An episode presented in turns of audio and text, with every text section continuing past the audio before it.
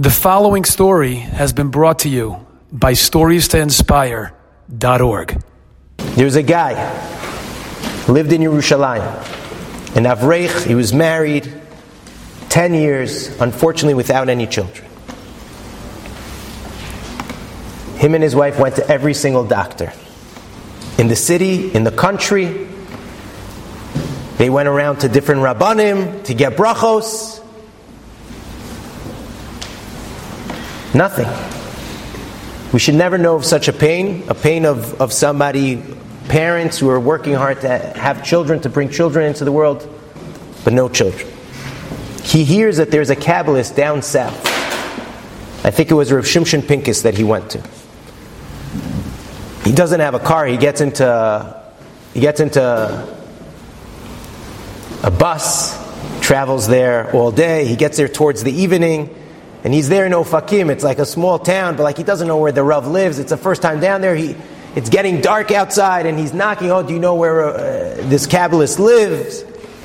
This great Talmid Chacham. They send him over there. He finally, it's like already as the nightfall comes down, he's knocking on his door.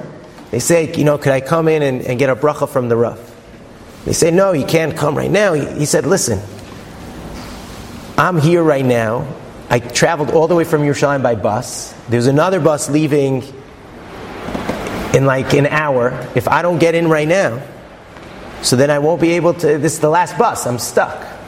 So they say, okay, well, if you could wait here another half hour, and then we'll. He waits a half hour. The Rav sees him. He says, I want to ask you one question before I give you a bracha. Have you ever prayed for a child? He's like, Are you kidding me? Have I ever prayed for a child? My wife and I were praying for a child for 10 years. We go, going around to all the different rabbis, going to doctors. You know, we've, we've prayed nonstop. This is what we. He looks at him deep in the eye, says, You don't understand what I'm asking. Have you ever prayed for a child? He said, Yeah. I'm a frum man. I'm a religious guy. I've prayed. I pray three times a day, and it's always in my Shema Kolenu. He said, Come with me in the car. It's already dark outside. The bus is leaving in 15 minutes. He said, Come with me into the car. They go into the car, they drive outside into the desert. I don't know if you've ever been in the desert alone at night without a group, without bus lights and this. Just one car out into the desert. He drives all the way out there, and it's pitch dark. He says, Okay, now leave, leave the car. He puts him outside. He says, I want you now to pray for a child and he drives off. And he leaves him out there in the middle of the pitch dark. This is not a guy who's high tech. He doesn't have a smartphone with a flashlight on. He doesn't have any. He's like, that's it. In the middle of the night. a half hour later, he sees the headlights coming back. And the rabbi rolls down the window.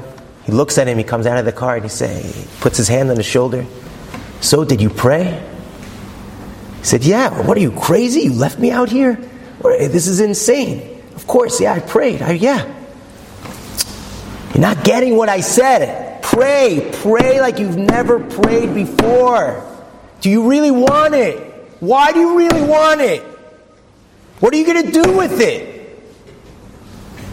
I don't see it in your eyes.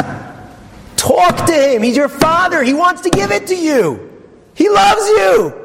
Just asking you for you to ask, to ask for it. He gets back into the car and he drives off. 45 minutes later, he comes back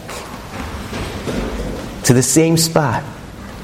And this Avreich is on his knees with his eyes red, bloodshot, clutching onto the, to the desert floor. He didn't even notice the headlights were coming back. The rabbi gets out of the car. And then suddenly the, this Avreich wakes up. He puts his hands on his shoulder. He looks him in the eye. He said, I think he heard you. You prayed. Now you prayed. Now you spoke. Now you connected. You don't need my bracha. I guarantee you, you will have a child within a year. You don't need my bracha, it's your tefillah. A year later, this young couple had a child. Hashem wants to give it to us. He wants us to succeed, whatever it is we want. We want success in our parnasa, in our learning to be a Talmud We have to ask for it. We have to feel it. We have to want it.